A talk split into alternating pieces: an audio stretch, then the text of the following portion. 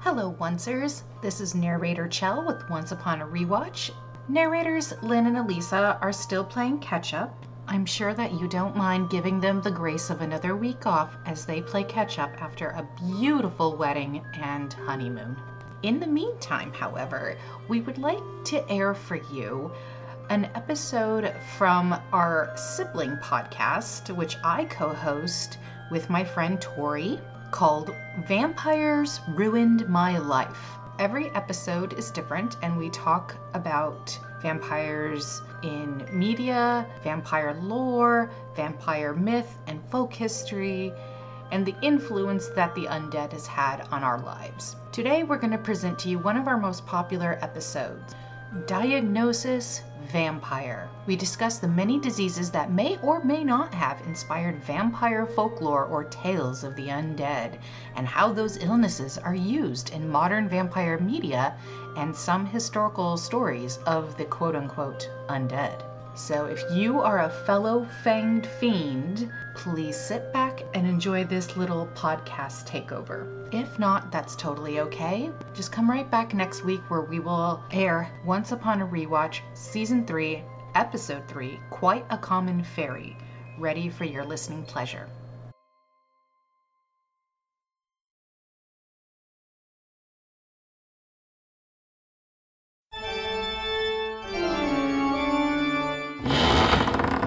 Greetings and salutations, Darklings. We are Chell and Tori, and welcome to episode four of Vampires Ruined My Life. Today, we're going to talk about diseases that may or may not have inspired vampire lore or led to people believing that creatures of the night were stalking their homes and how those ailments have been used in recent vampire media. The term Nosferatu, popularized by Bram Stoker's Dracula, is an archaic term derived from the Greek nosophoros, which means plague carrier. Very apropos for our topic today, which surprisingly has sparked quite heated debate among cultural historians and folklorists on the validity of these theories. Tori and I aren't here to debate if they're legitimate, though. No. We'll leave that to the people with fancy degrees and tenure. We're just here to regale you with the diseases that may or may not have influenced the lore of the vampire. Exactly. We're just going to talk about what we've read and stories Mhm. that we've heard and how these things, because even if they did not influence actual folklore, you know, 300 years ago or something, these ailments are sometimes used in current media. Yeah. As explanations for vampires or maybe vampire fake outs. So we're going to talk about that too. So, to kick off, we're going to talk about rabies. Yay. Yay, weird thing to hear. rabies. the symptoms of rabies include aversion to strong smells, i.e., garlic, and Mhm. stimuli, including bright lights and mirrors, insomnia, so you're up all night, and a tendency towards aggression, which can lead to biting. yeah. Om nom nom nom. People afflicted with rabies may also have an increased sex drive, and most infected people were historically men, leading to stories about men wandering at night, stalking women. Ugh. In addition, because rabies victims have trouble swallowing, bloody saliva sometimes drips from their mouths. Isn't that an image? I know. kind of gross. In the 1730s, around the time vampire folktales were gaining in popularity, there was a huge rabies outbreak in Hungary. Also, the animals most associated with vampires, wolves and bats, tend to be the largest rabies carriers and were the main carriers in the 1730s outbreak.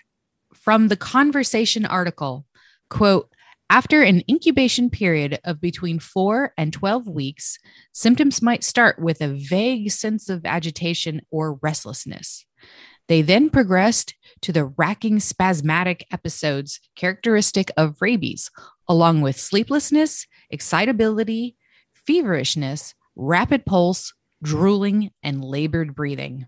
Yeah, it's definitely easy to see why people may have like Oh, absolutely. seen people afflicted with rabies like wandering the streets and you know being aggressive and possibly drooling and you know attacking people well not attacking people but maybe being like you know aggro and thinking oh yeah that's a monster of some kind oh, absolutely. I mean, I even today with like modern, I mean, I think like if I saw somebody afflicted with rabies, like I think my first thought would probably be like, like you know just on a base lizard brain level right like would be like oh my god a monster you know well, and i'd run away. yeah i mean it's just like a raccoon with rabies. I mean that's scary. That's terrifying. Scary. I've seen photos and oof never never again. Yeah it's pretty frightening so. So there is use of rabies in vampire or related media. So first is scott westerfeld's book peeps vampirism is caused by a parasite that evolves from rabies the parasite makes them shun people they love, avoid sunlight because being out in the day leads to a greater chance of being caught, hence a dead host, and they're pale and gaunt due to the parasite absorbing all of the nutrients they eat. Mm-hmm. And actually, most rabies type things in media tend to be zombies or werewolves, though, not vampires. Yeah, I think I was trying to find examples, and most of it is like werewolves today especially mm-hmm. is that's where like the rabies but it's actually werewolves or werewolves but oh no it's actually rabies comes from occasionally it's zombies too it doesn't right. seem to be applied to vampires very often in modern media i'm sure there are other examples though i'm sure i missed some but it's not as common as it is with like werewolves and zombies because right. just makes for a good base for a zombie outbreak right and i'm sure like depending on what area of Europe specifically you came from back in the 1700s or even before. It really depended whether you were marked as like a werewolf or a vampire. Oh, yeah, for sure. But it just depends on how also the rabies, I think, manifested in the person. Yeah. Cause if you're bitten by a wolf and then acting more wolf like, people might assume mm-hmm. that you're turning into a, I mean, I don't know. Historically, I don't know how many people actually ever thought, like, oh, that's a werewolf. He's been afflicted by the wolf disease. You know, I don't know right, how true that right. is. Same with like vampire stories. Like, I don't know how often people actually saw someone like stalking the streets at night and thought, oh, yeah, that prowler is definitely an undead killer. But like, you know, So I mean, I know people did, yeah, but I also don't want to go like you know ascribe modern ideas to like people in the 1600s who had no idea what the frick a werewolf was. You know, right, so right. it's like who knows? You can't really go back in time and ask because if I could, I would. That would be sweet. And then they would be like, "Why are you talking to me in that funny language?" I know. And why are you wearing those funny clothes? Like you like, harlot. Well, I'd be you. like yoga pants and a sweatshirt, and they'd be like, where did you get these strange vestments? And I'd be like, uh, the local tailor, but I wouldn't be able to speak the modern English. So anyway, time travel is actually way more complicated than you think. So much more, be. so much more complicated. You would need, a, you would actually need a TARDIS because the TARDIS uh-huh. translates language. Exactly. Yeah. Oh man, TARDIS is great. Yeah. Also, just a little rabies PSA: get the vaccine if you've been bitten or there's been a bat in your home and definitely take care of your pets as well. Make sure that they're up to date on their rabies vaccines. Yeah. Do not ever handle a bat, even if it's like wounded or even dis- I, I don't even know about like deceased, but you know, always first call your local bat sanctuary.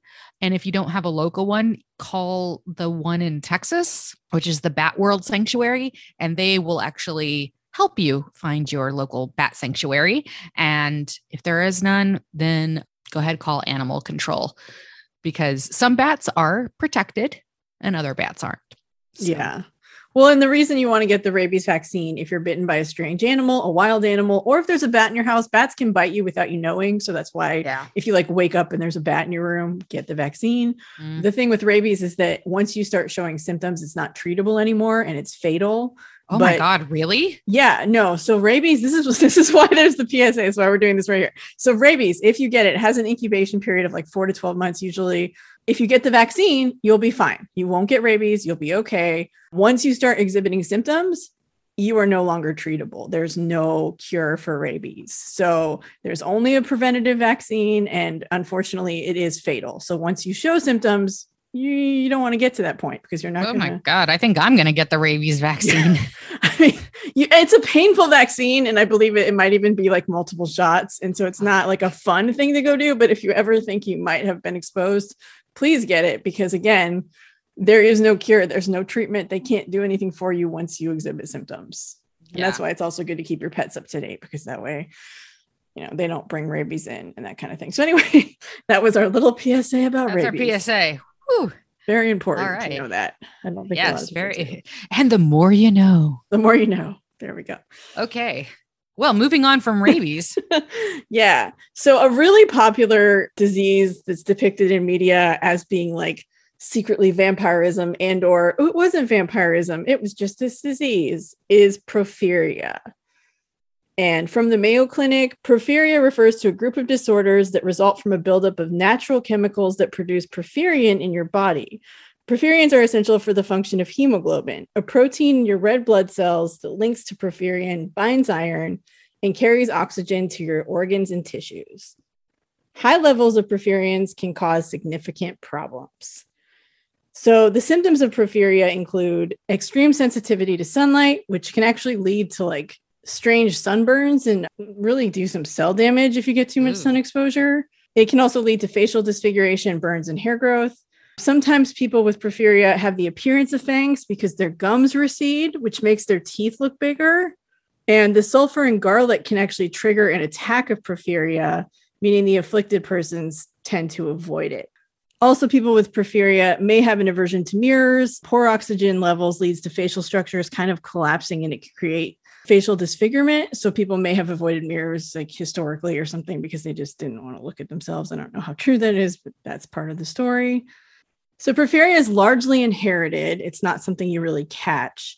And in the 1800s, it had been prevalent among the nobility of Eastern Europeans. Well, yeah. And so David Dolphin was the first to suggest porphyria, first in his 1964 article that initially targeted werewolves and finally using porphyria as the catalyst for vampires in 1985.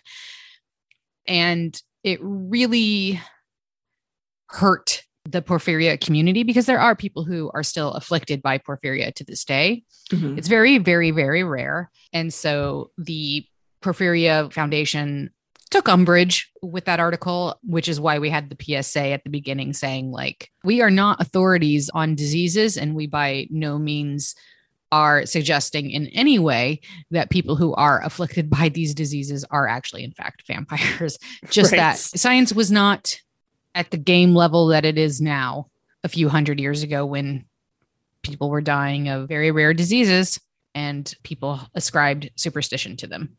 Yes. Yeah. And absolutely. And I actually I suffer from anemia, so I suffer from one of these diseases and I understand like, you know, how that could be like annoying or even offensive to have people constantly suggesting that because you have this horrible illness, like that makes you some supernatural monster. I personally wouldn't mind being a vampire, but I see why people would be bothered by that. Yeah, same. Ditto. subscribed to them all Yeah. the time because you're suffering from a real disease that does have real consequences and is obviously affecting your life greatly. And it's not really a joke to you. And I can definitely see why that would be Right. problematic. Right. It is a very heated debate among folklorists and like vampire historians. So I can see that for sure. Yeah. But porphyria is used in modern media a lot. It is one of the more common things that you'll see on procedural shows or shows where they're like, it's vampire. No, wait, it's not. Some examples of that are on a recent episode of CSI. The villain of the week was a woman who pureed people's livers into blood rich protein shakes because she suffered from porphyria and drinking the blood helped alleviate her symptoms. So it was one of those situations where they thought they were hunting a vampire. I mean, they didn't really because they're CSI. They're like police, CSI. but- Yeah. yeah, but they're like, oh, this is vampire like killings, but actually, it's just a woman who has porphyria. See, I would be more if I had porphyria, I'd be way more offended by that. Yeah, oh, totally. The idea that you would like kill people and like blend up their livers or something. Yeah. for- yeah. Yeah. Yeah. yeah, totally. I'm like, how does she have the energy to do that? I mean, honestly, I don't, I don't know. Also, just I just think of like your kitchen and how messy that would get. Like, Also, why make, like, people? why not? shape. I'm like, you could just go to the butcher and get like a literal like cow liver and do that yourself. Yeah, well, because some people are murderous pricks, I guess. I guess so. I guess so. Maybe I don't know. Because it wouldn't be an episode of CSI. I if she was guess killing, not. Wow. To me, that I'm like, wow, they are really scraping the barrel with this one. How long have they been on? I don't really watch CSI, so I don't know. I mean, I've watched a couple. Apologies to all CSI devout fans out there, but wow. It's not. I mean, I I've watched some episodes. It's good stuff, but like, it's not my favorite procedural at all. Mm-mm. So, I tend to like the weird ones. Speaking, of weird- which, so um, on the X Files, which you may know, I have an X Files rewatch podcast called I Want to Rewatch. You should check it out. In X Files season two, there's an episode called Three. It is not the third episode, it is the seventh episode because the X Files likes to be frustrating with their titling. Mulder apprehends a suspect who is then killed by the sunlight in his jail cell. And the medical examiner suggests that he might suffer from porphyria, and that's why the sunlight killed him. But it turns out he's actually a vampire and he comes back. So he does not suffer from porphyria, but that was the skeptical theory. And Scully's not in that episode. So the medical examiner was playing the role of the here's the scientific explanation. There's also an Australian show called Harrow, which is on Hulu. If you're in the US, you want to watch it. I've been watching it. It's a good show. And it's about a forensic pathologist named Daniel Harrow. And in this particular episode, I think it's the third episode of season three, Harrow is called to the scene of a murder, and the victim, Sebastian, is in a coffin and he's been staked. And he's dressed like a vampire. He has like a velvet jacket and like a white puffy shirt. I mean, very like he looks like a vampire. And he has fangs that it turns out he had implanted. So he had his incisors pulled and had fangs put in. He basically lived as a vampire because during his autopsy, they learned that Sebastian suffered from porphyria from the time he was a small child. And so because he couldn't go out in the day, he, you know, fell into the goth culture and then kind of into the vampire culture. And his house has like really pretty antique furniture because he's an antiques dealer and that's his job. But he also has all these vampire books. And they meet some of his friends who are like goth people. And they're like, yeah, Sebastian was kind of the real deal. You know, he was kind of like a vampire and he drank animal blood. So he was harmless, but he was a guy with porphyria. Unfortunately for Sebastian, his neighbor was this Romanian who grew up with vampire lore. And the neighbor's wife gets bitten by a snake. And she's actually not dead. She's paralyzed, but she is brought into the morgue because they believe she's dead. And so the Romanian guy, believing that the vampire killed his wife because she had the snake bite on her neck, is the one who killed Sebastian. Like he went into his home and he staked him because everyone in the neighborhood knew about, quote, the neighborhood vampire guy. So that, you know, it's very unfortunate. And at the end, like Harrow, they release the woman because obviously she's not dead. She wakes up, she's fine. And they send her home. And then Harrow realizes that this man really believed Sebastian was a vampire. So he probably believes his wife is now a vampire. And he has to like rush over and stop the guy from killing his wife because he thinks she's newly been turned into a vampire. And the guy is arrested for murder. And so anyway, it's a good, it's a good episode. It's really interesting how like they went into it. And it tends to go into the science of like, you know, I don't know if I'm So, it was good. who that episode is more offensive towards the Romanians. Well, yeah, I know. There's oh definitely Oh some some bits and pieces there because like he grew up with like he's like an older Romanian guy and he just believes that vampires are real. And so All right. yeah. Anyway, it's I but mean- the I- I show's mean- fun. I mean, truthfully, I don't I don't have any Romanian friends. I don't know what like modern day Romanian to vampire mythos relationship is like, but Yeah, I can't imagine there are a lot of actual people from Romania who literally believe in vampire lore. But to be fair, his wife did have like two bites on her neck and was like dead from a snake bite. No, And no, no, it for looked sure. like a vampire bite. And so I could definitely see, even if you hadn't previously believed, maybe you're like, oh shit, that guy really is a vampire. I got to oh, deal with it. Right, And so then he deals with it, and it turns out that his. But you live in Australia, like you got to know there's 500 million poisonous snakes there, probably. not even just snakes. I mean, the, the most deadliest of spiders like lives in the city. Oh, I, I want to go to Australia so bad, but also I'm terrified of you, Australia. I I was bit by a spider in Australia and I'm very lucky to be here. Oh my and that it was a banal spider because I was staying in Sydney Oh man. and there was a huge lump on the back of my leg and I was like, "Oh my god." And I started freaking out and I was like, "Am I going to die?" And my friend that I traveled with goes, "Nah, you'd be dead already." so thank you. Thank yeah. But anyway, if you want another show about pathology that's sort of similar to bones, Harrow is good. All right. So next we have pellagra. Pellagra is caused by a dietary deficiency of niacin, which is vitamin B3, and an amino acid called tryptophan. Gobble gobble. niacin assists turning food into energy. Hence, turkey, turkey, turkey. Mm-hmm. Symptoms include an extreme sensitivity to sunlight with terrible rashes if one goes outside. The skin can begin to degrade over time, looking very pale and papery. Mouths can also look red, along with all of the other gross shit that happens with porphyria. Worst of all, pellagra can cause neurons to degenerate in the brain, leading to mental illness and insomnia. So, very, very uncomfortable disease to have. So, throughout the 1700s, wheat was swapped out for corn as the food staple for many Europeans, starting from the Iberian Peninsula and sweeping eastward, especially poverty stricken areas. It wasn't nutritious as they forgot their cheat sheet that the indigenous Mesoamerican people wrote them on treating corn with lime water to release the nutrients. So, Mm. yeah. So pellagra began popping up with symptoms very similar to porphyria. In the early 1900s, pellagra reached epidemic proportions in the American South. Between 1906 and 1940, more than 3 million Americans were affected by pellagra, with more than 100,000 deaths. Yet the epidemic resolved itself right after dietary niacin fortification. Isn't that interesting? that is interesting. I had no idea that like this was something uh, fairly recent in human history and that it was over here. Like you don't think of these diseases being epidemic level in like you know your grandparents' memory. Right. Or yeah, in their time. That's wow. Yeah. My grandma's 95, so she's seen a lot of things. Yeah, my grandma was my maternal grandparents were born in the 19 teens, but my dad's parents were born in like at the turn of the century. So I'm sure they probably like I mean they they grew up in Arkansas.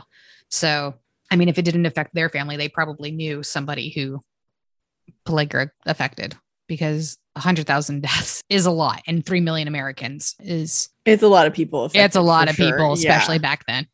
It is so fascinating to me how, like, so there are a lot of conspiracy people, and conspiracy theorists who are all up in arms about the government adding stuff to things and, you know, like adding fluoride to your toothpaste and adding Oh, yeah, yeah. niacin to food. But, like, I don't think people understand that, like, before we had those things, things like pellagra were endemic because people didn't get enough niacin. And so those kinds of things are really important. They aren't just the government being evil and being like, I'm, I mean, don't get me wrong. I don't trust the government for a lot of reasons, but like, I'm just saying that like there, there's a line, right? Yeah, and you no, have to remember that a lot of these things were done not as some nefarious means of like controlling people or doing something awful. It was just done because they're trying to solve these problems that are happening because people Right. aren't getting the right nu- nutrients or nutrition or enough fluoride in their teeth or whatever.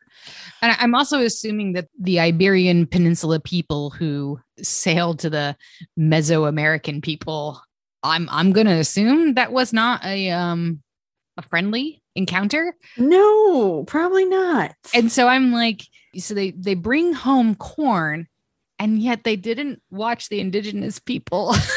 like treat the corn with lime like they figured it out they figured it out like thousands of years ago like yeah you needed an alkaline treatment is what it is to like release the nutrients so i'm just like colonists getting what they deserve. yeah I mean, you know, I know I am descended from white colonists, but yeah, still, Yeah. still getting what you deserve. Getting what Yeah. you deserve. I just feel bad for all the peasants because yeah, this the corn was much easier and cheaper to grow, which is Mhm. why poverty-stricken areas were afflicted mostly. hmm And that's still true today, which is why we have things like high fructose corn syrup because corn is cheap and easy and profitable. Yep. Read your labels, people. Read your labels. Speaking of diseases that are in recent memory, Yeah. So then we have tuberculosis, also abbreviated to TB, is a bacterial disease that primarily affects the lungs. Like COVID, it spread through aerosols, although a good number of carriers remain asymptomatic. And unlike COVID, asymptomatic carriers don't seem to spread the disease. Symptoms include chronic cough with bloody mucus, fever, night sweats, and weight loss. It was often referred to as consumption because it would basically consume the person who had it, right? They would like Mhm. waste away. Because it was so contagious, people living in the same area or having lots of contact would easily contract the disease and spread it. So lots of members of the same family, it would just go through small towns, that kind of thing. Like if there's a church and a congregation, obviously it could spread through the congregation very quickly. And then after someone died from it, many of their friends and relatives would also later die from it. So like they would, you know, someone would get ill, die, and then their sister and their friend and their cousin and the person they stand next to at church like would all get sick. And so it would just be this epidemic. And this is where we have incidents of panic stricken people digging up their relatives suspected of being a vampire and killing them again or doing other things to mitigate the vampire curse or the vampirism that is now spreading through their household. They would do things like hack off their head, rearrange their bones in the form of a cross.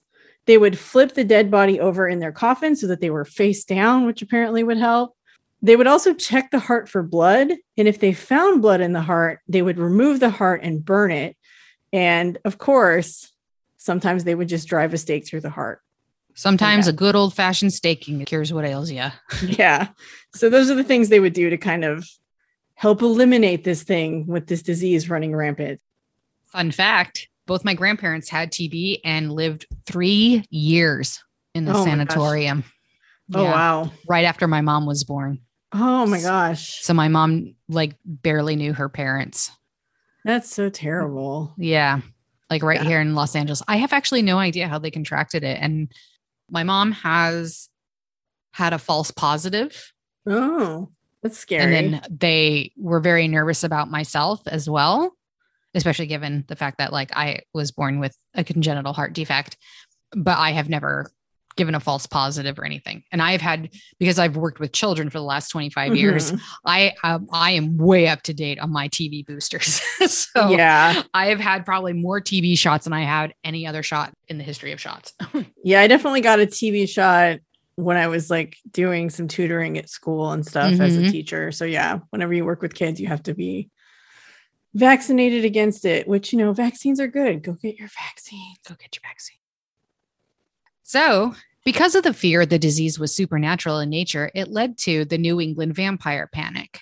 In the 1800s, outbreaks of TB, aka the White Plague, caused a panic because people believed the deceased were consuming the lives of their surviving relatives, particularly since TB would sort of, quote, suck the life out of people.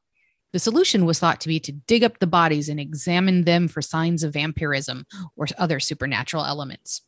To quote an excerpt from The Last American Vampire by Chris Klein, the corpse was deemed to be feeding on the living if it was determined to be unusually fresh, especially if the heart or other organs contained liquid blood. Once a body was deemed to be a culprit feeding on the living, there were a number of solutions. Sometimes they merely turned the body over in its grave. Sometimes they would ritually burn the organs or cut off the head.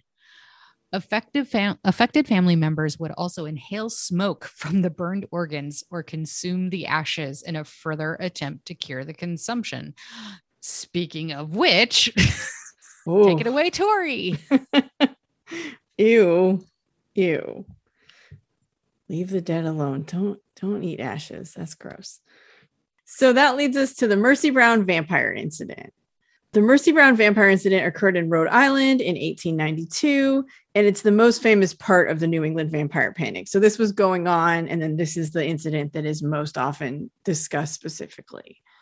So in the late 1800s, members of the family of George and Mary Brown began to contract tuberculosis. Mary Eliza, the mother, was the first to die in 1883, followed soon by her daughter, Mary Olive, six months later. Mary Olive was only 20 years old. The younger children in the family, Edwin and Mercy, also contracted the illness.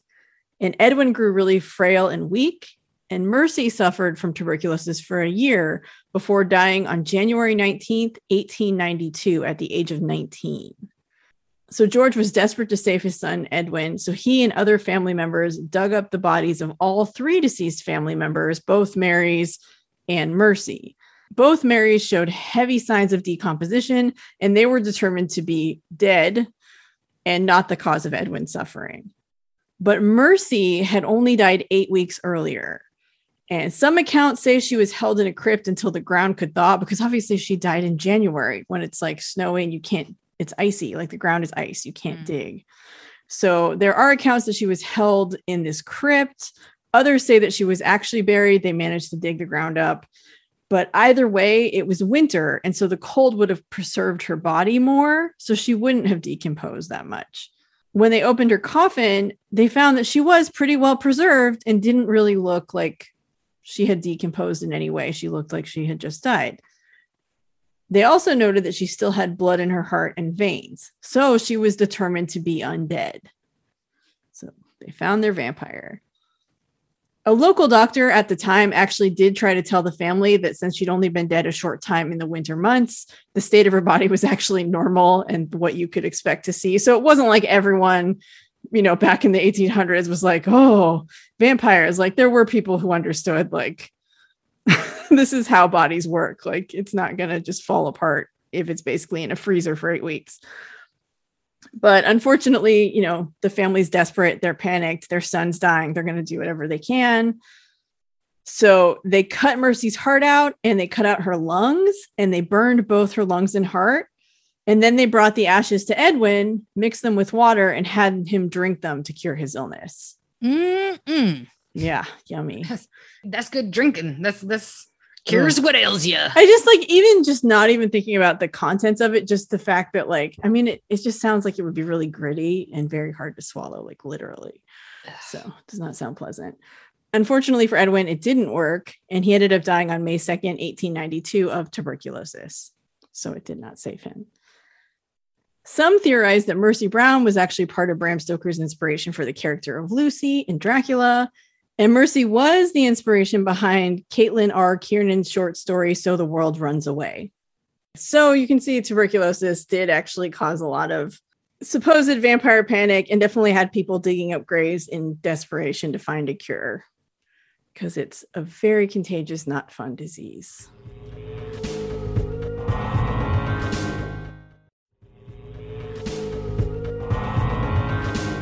It wasn't just diseases, though, that triggered vampire panic. There were birth defects and other superstitions also at play. So, before being bitten was the tried and true way into vampirism, anomalies relating to birth itself were seen as indicators of the evil undead because there had to be meaning placed upon these ailments, and it was often attributed to a spiritual deficiency. So, it could have been something as circumstantial like being born the seventh son of the seventh son or an illegitimate child born from illegitimate parents. Even being born on Christmas Day or the days between Christmas and the Epiphany, which is January 6th, are seen as ripe for divine punishment because how very dare you give birth and try to upstage the Virgin Mary and our Lord and Savior Jesus Christ? yeah, how dare you? How dare you be dare born you? on Christmas? I mean, a day that has no historical relation accuracy whatsoever anyway, to the birth of Jesus Christ. Yeah. In fact, you. that a day that belonged to the pagans. I mean, I gotta before. say, if you're born on Christmas, you're already getting punished enough because your birthday is falling on the big gift holiday. And I know. People are doubling up and being like, oh, here's here's like this. Here's your birthday thing. slash Christmas present. I mean, it might be a really Ugh. sweet Lego set, but still, you could have gotten two of those. I know. I mean, I'm not. I was born in May, so I have the perfect birthday. Same July. So I was born at the end of May, which makes me a Gemini, but also right before summer. I win. My birthday is the best. Although, although it is often on Memorial Day weekend, so all my friends will be out of town, and I can't have birthday parties. That is the punishment that I get for having an otherwise perfect birthday. Yeah, mine's in the summer, so I never got to bring cupcakes. Yeah, I know. I see. I was lucky because my school would go till June, so I I still got to sneak in and do birthday school stuff at some at some point someone like one of my teachers one of my many teachers over the years did like a a celebratory like for all the summer birthdays oh yeah oh, yeah was cool i was like yay i am finally included everything's coming up Milhouse, you know, is finally like a good day. All right. Anyway, back to the actual show. Folklorist Paul Barber noted that, quote, when a child is born with a red caul or amniotic membrane covering its head, this was regarded throughout much of Europe as presumptive evidence that it is destined to return from the dead. Ooh.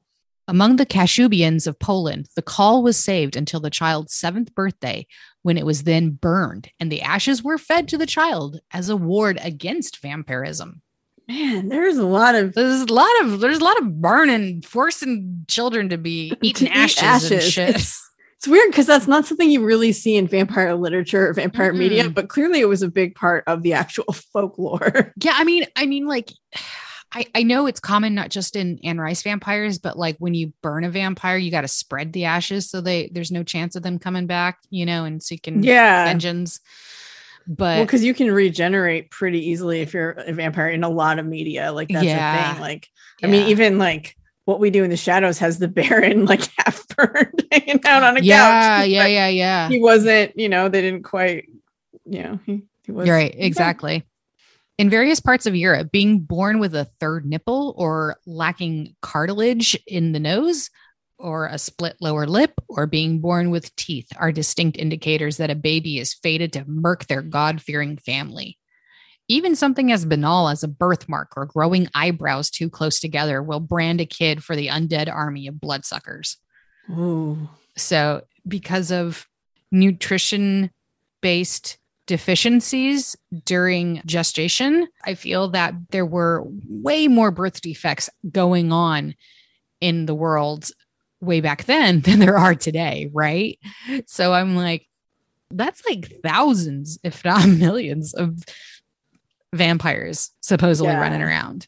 Well, and it just plays on people's fears, right? Something, you know, your baby isn't perfect. I mean, no, no one is perfect, right? But like something Right. Isn't, like, appears different or is, you know, is a little bit different than normal. And so like with how like the child mortality rate was so high that I'm sure that I'm sure a lot of those kids just didn't even survive. Right. Well, and anything that would indicate that maybe they weren't going to survive was probably terrifying to the parents. And so I'm sure like that also fueled these fears that like anything that's slightly different might have some horrible effect. You know, it was an easy thing to spread around because people were already terrified. And when people are already terrified, it's easier to kind of get people to talk about, oh my gosh, you know, your kid was Yeah. born with a horn. He's not going to make it past three or whatever. Right, right.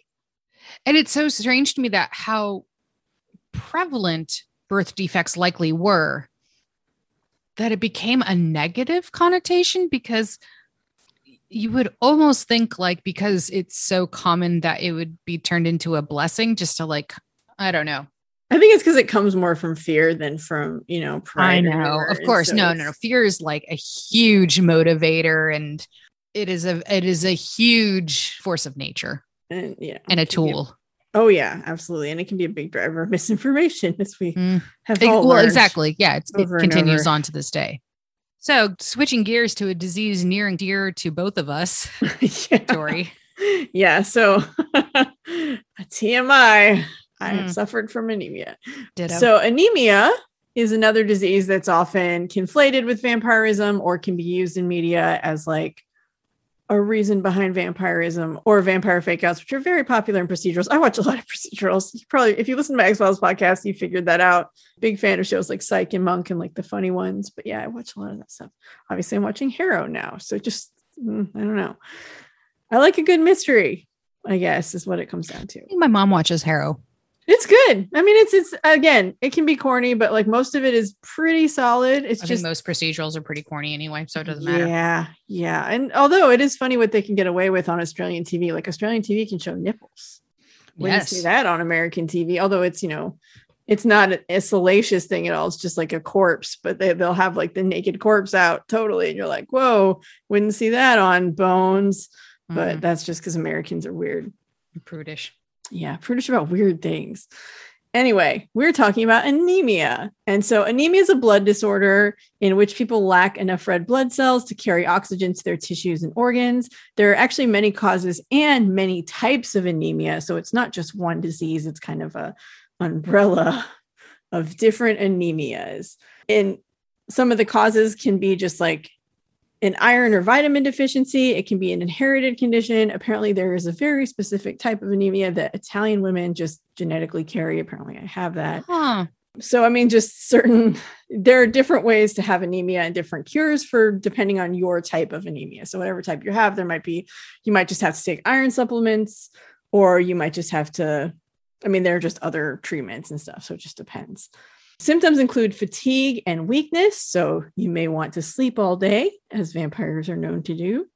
It may make you pale or yellow your skin a little bit. So, it can make you look a little bit, you know, a little more pale, a little more vampiric. It can lead to cold hands and feet because it can affect your blood circulation. It can also lead to shortness of breath, irregular heartbeat, dizziness, and my favorite, brain fog. which- Oh, my old friend. oh God. There are days fog. where I'm just like, yeah, brain fog is oh, it's the worst. the and worst. so and it is a big symptom of anemia. And if you don't know you have anemia and you're just like, why is my brain not working? Why am I just like in this haze and I can't Go check your thyroid. focus. Yeah, get your thyroid checked, get your iron levels checked, because that is a thing. Talk to your GP. Talk to your doctor. Again, we're not medical. This is not medical advice. I'm talking about my own experience, and Chel's talking about her own experience, but we're not in any way suggesting that we are experts or know anything. I Not just at know all. We're, we're, what my we're doctor saying, tells me. we, we are saying go to the expert. I get blood tests all the time and then get told whether I should be taking iron or not. It's very fun. Being a mortal meat bag is not all it's cracked up to be sometimes. Because people with anemia often have iron deficiencies, they may crave meat or other iron rich foods such as blood. Obviously, in some cultures, there's like blood sausage and blood is used in cooking and stuff. And so may crave that. Fatigue may leave you sleeping all day, like I said. And again, you're going to look pale. You're going to have cold limbs. You might, you know, all things that could be mistaken for vampiric traits. And if you're walking around in a brain fog because you don't know what's going on and you're pale and avoiding the sunlight, I don't know. Maybe people think you're a vampire. But a really lazy, slow vampire because Ain't no way in- can't get anything done. ain't, ain't no way in hell anemia is going to be the driving force between someone like chasing down another human being to like bite them and eat them because. I would never do that. i can barely chase down the pizza delivery driver in front of my building when I'm having a bad flare of anemia. Like I am so tired and useless. Like it's ridiculous. Yeah, So- same. Like I I remember those days before my hypothyroid was diagnosed and they were awful. There was nothing that could get me off the couch or out of my bed. Yeah, no, I had a lot of medical tests to figure out what I had. And like just it was there were just days where like I couldn't do anything. And you just and then you feel guilty because we live in a capitalist hellscape where if you're not producing stuff, you're a bad person. And so then I would feel terrible that I couldn't do anything. And it's just a fun cycle. Anemia is great. Anemia, weirdly, I haven't found a lot of examples of being used in recent vampire media. Again, if you have examples and you want to hit us up on social media, please check our socials. They'll be in the show notes. Let us know because I know I missed some. I looked all over and I tried to, obviously, stuff I've read or seen, but I didn't find a lot. There is a novel called The Dragon Waiting by John M. Ford, where the cause of vampirism is actually a disease called hematophagic anemia. And the vampires must drink blood at certain intervals to keep themselves in check. In the book, they can drink animal blood, but they must consume some human blood occasionally in order to stay alive and in check. But otherwise, the vampires in this book apparently can eat and drink food. They don't have fangs, but they are sensitive to sunlight, particularly their eyes. So they would wear sunglasses. I haven't read the book, but it sounds interesting. So I might check it out. Yeah, interesting. Yeah. check that out. So yeah, I mean anemia obviously because of the iron deficiency, the paleness, cold limbs, and because you may crave red or raw meat or blood in some way to help deal with your iron deficiency. I definitely have had like mad hamburger cravings Yeah. during during some real anemia flares because you just your body wants the iron. Of course, there are other sources of iron like spinach, and you don't have to eat red meat, but I can definitely see why that might lead to some vampire stories or legends or be used in media. I'm actually surprised it's not used more in media for that, but you never know. I don't Hmm. know. But I don't know. So there are a whole spate of cases where people were accused of vampirism after their deaths because people just did not understand the natural decomposition of bodies and let their imagination go bananas. So, there are two most well documented cases in Eastern Europe that made their way to Western Europe and helped stir the vampire hysteria of the 1730s. And I'm going to share one of them, which is the first case. So, the first case begins with a Serbian peasant named Peter Plagojewicz. And I apologize to all Serbians and native Slavic language users for butchering your lovely dialect and poetic enunciation. Mhm. So Peter died in 1725, and I cannot find the cause of his death. I, I I'm assuming it's irrelevant, but I I I don't think so, given the details of this case. So allegedly, 10 weeks after his death, his corpse was seen walking through his village of Kisolova at night. These sightings were followed by a spate of other sudden deaths after very short illnesses, reportedly of about 24 hours each. Within eight days, nine people perished. And on their deathbeds, the victims allegedly claimed to have been throttled by Peter at night. Ooh. Furthermore, Peter's wife stated that he had visited her and asked her for his shoes. Huh. She then moved to another village for safety reasons. I mean, I like that he was thinking, I don't want to be walking around without shoes, like whether Yeah. he's undead or what. Like, smart. I mean, there's a lot of stuff on the ground. Yeah. Thinking. In other legends, it is said that Peter came back to his house demanding food from his son for like three nights in a row. And when the son refused, Peter brutally murdered him. Ooh. But that isn't as well documented. So that could have Okay. just been a circumstance, you know, just a rumor that got a spread. rumor afterward. that got spread. Although, like, I have no, I can't find any records of his son dying or anything. So I don't, I don't know. yeah, that is not in the legend. the story is not about him. It's so hard with these stories that we hear from like the 1700s because documentation was so fleeting, and you just even if someone wrote it down, you never know if they just wrote down what they heard or if they, you know, you just it's hard to know. So, so here's where we actually get like real details. So the panic-stricken Hamlet turned to the imperial magistrate, Provisor Frombald, to get a priest and be present during an examination of the body, which they had already exhumed, but they didn't. They didn't want to like touch it. okay, Frombald felt this was way above his pay grade, and he wanted to wait and send word to his Austrian higher ups in Belgrade. However, there is nothing more motivating than a hysterical mob that not only threatened to abandon their homes, but claimed their tiny village had already been decimated once before by vampires while under Turkish rule. Huh. I know, right? Not one to be outdone by the Ottoman Empire, Frombald grudgingly consented to be present at the vampire checklist of Peter. Okay. So they were going to kind of do the thing that we talked about with the vampire panic, where they're going to like check and see if he has signs of vampirism. Yeah, but they wanted the like this official magistrate because like their little village was like constantly being s- swapped hands between like the Turkish rule under the Ottoman Empire and then the Austrian rule. So like there was a lot of fighting going on in between. Oh. So these people were just like, oh, okay, we're Ottomans now. Oh, okay, nope, we're Austrians. But I mean, they're all Serbians, you know, but it's just like, who's your overlord, you know? right. So I think these people were just like, look, we don't want to get in trouble for doing any weird, like superstitious stuff. And then like some official coming out at us and telling us that, like, oh my God, you killed this guy. I'm arresting all of you or something. You know, they wanted an official person to be present and have eyes on what's going on. So they were they were really like thinking ahead, even though like through their panic, you know. That's make that makes sense. I mean, it was very much a cover your ass move. It was a very cover your ass cover move," our yeah. butts and have someone here so that we're not then accused of doing some kind of weird witchcraft or something. Some exactly and ritual. exactly and then they wanted the priest and everything so right. Yeah. so This is yeah all above board. Please officially help us check this man for vampirism. Absolutely. covering their asses i totally dig it.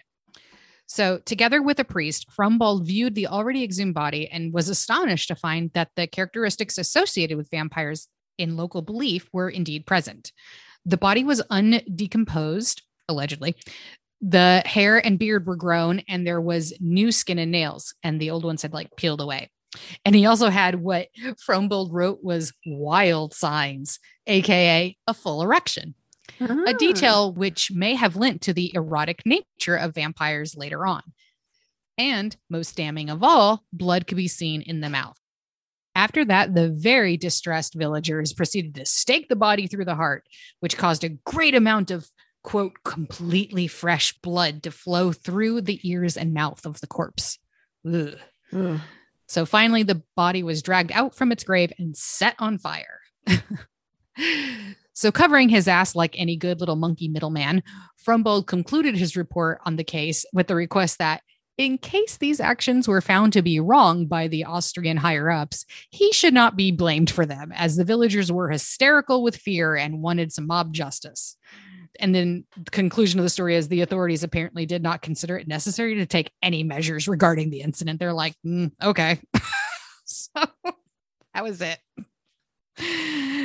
I this is, this is such a wild case. It is such a wild case. And it's been very like well reported on in other podcasts and and you know on vampires and just like strange and unusualness because Frombald had made this like very official report. So it's in like the local records and shit of that era. So That's so very, very well documented. That's so cool that it's like well documented. It's so weird.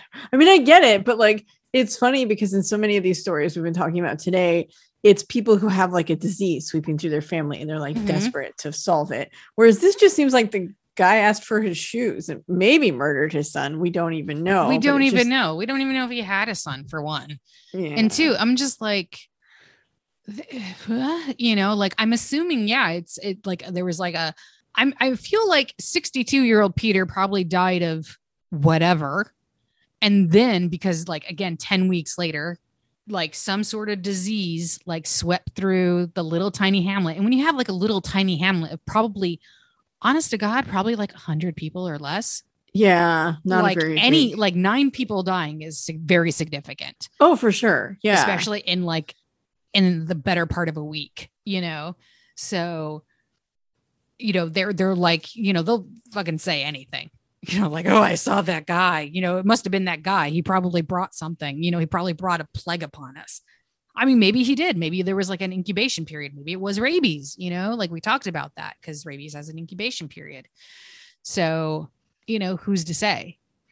yeah, But- exactly. You don't know. like no but there was no documentation of like how these people died you know other than like it was very quick very quick like you know kind of like how like the norovirus kind of goes through you like it's like a very extreme version of a stomach bug right. yeah and, it, And like it just it's like passed around. yeah it just gets passed around and it's in and out one kid within, gets like, it in tw- class and everyone's yeah and then like 24 and- hours later yeah you're fine so and i feel like you know it's very similar to this you know like whatever it was it was just quick and fast Yeah, So- and possibly didn't kill as many people. It just caused people to panic because obviously, I mean, getting sick is I wouldn't I wouldn't actually be surprised because they did exhume all the rest of those bodies. No, and that's true. So maybe, they, yeah, no, no, no, like those like, those people did definitely die, but I wouldn't. But nobody said whether it was like they were they were all in the same family. Did they all eat like the same contaminated like meat or you know who like who knows right? But they yeah, blamed it on this poor dude, and I I love that the wife though the widow got like the hell out of there. She was just like, okay, one, I don't like my my husband coming back from the grave. Because that's I mean she totally like said that like oh he came and he kept visiting me and asking me for his shoes. And she was just like nope he's a vampire. I'm packing my bags. I'm leaving with my sister. You're like two villages over. He won't find me there. And and then I'm like okay but did she really leave because she was terrified of him?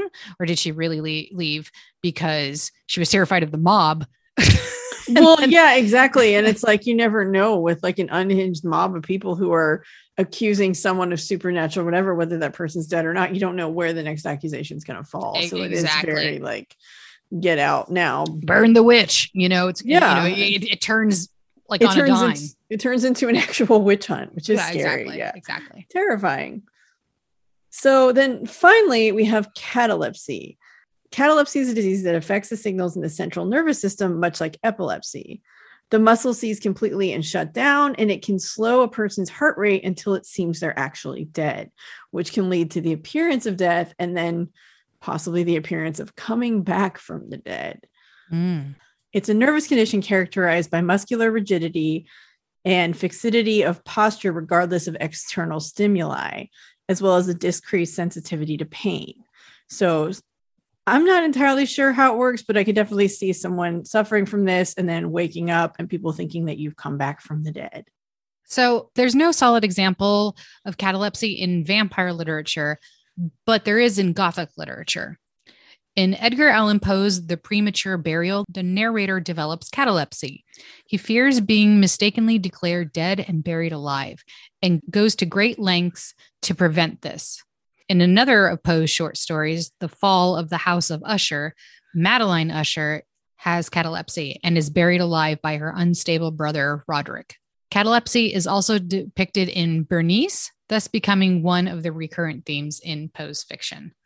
I wonder if he had like a crippling fear of being buried alive. I wonder, and I wonder too, because I know that was one of those things that was kind of a popular fear at the time because obviously it happened. Because it happened, yeah. But you know, they definitely had those things where they would like install bells that you could Yeah. ring from your coffin if you woke up and things like that. So I can definitely see.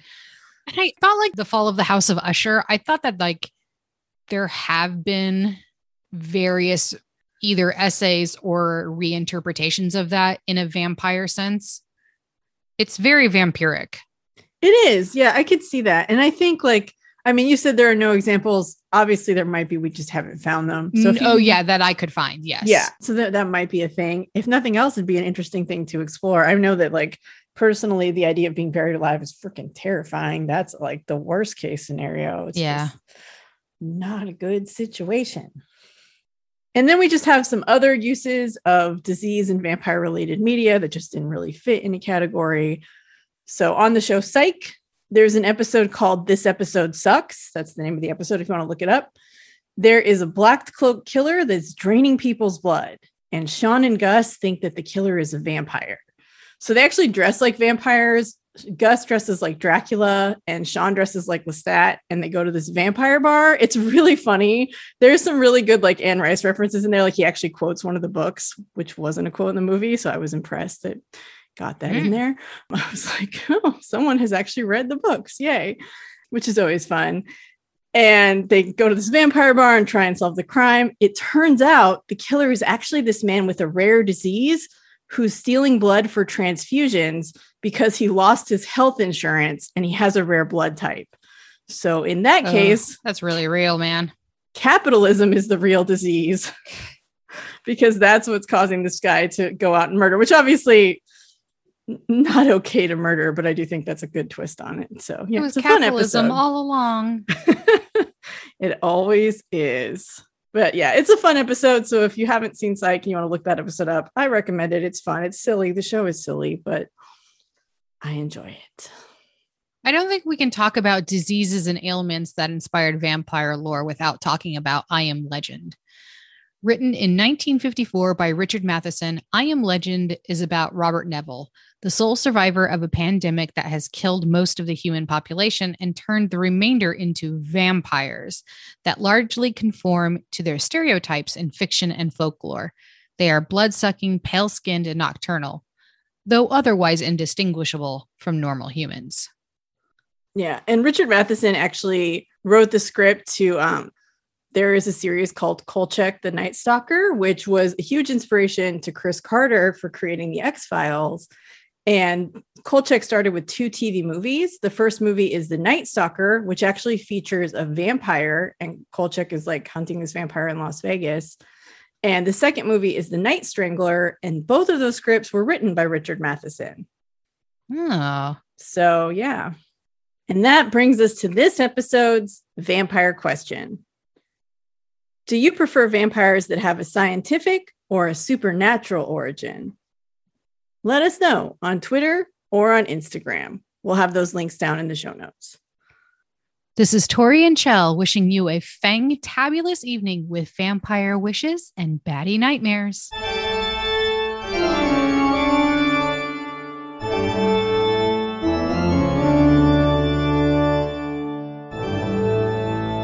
Your hostesses through the everlasting darkness have been Tori and Chell. Our music is mixed by Vic Raw, the Never Living, and includes Dark Halloween Night by Chase Allen Willis and Toccata and Fugue in D minor by Johann Sebastian Bach and performed by Kevin MacLeod. Find us at anchor.com slash vampires ruined my life or wherever you listen to podcasts.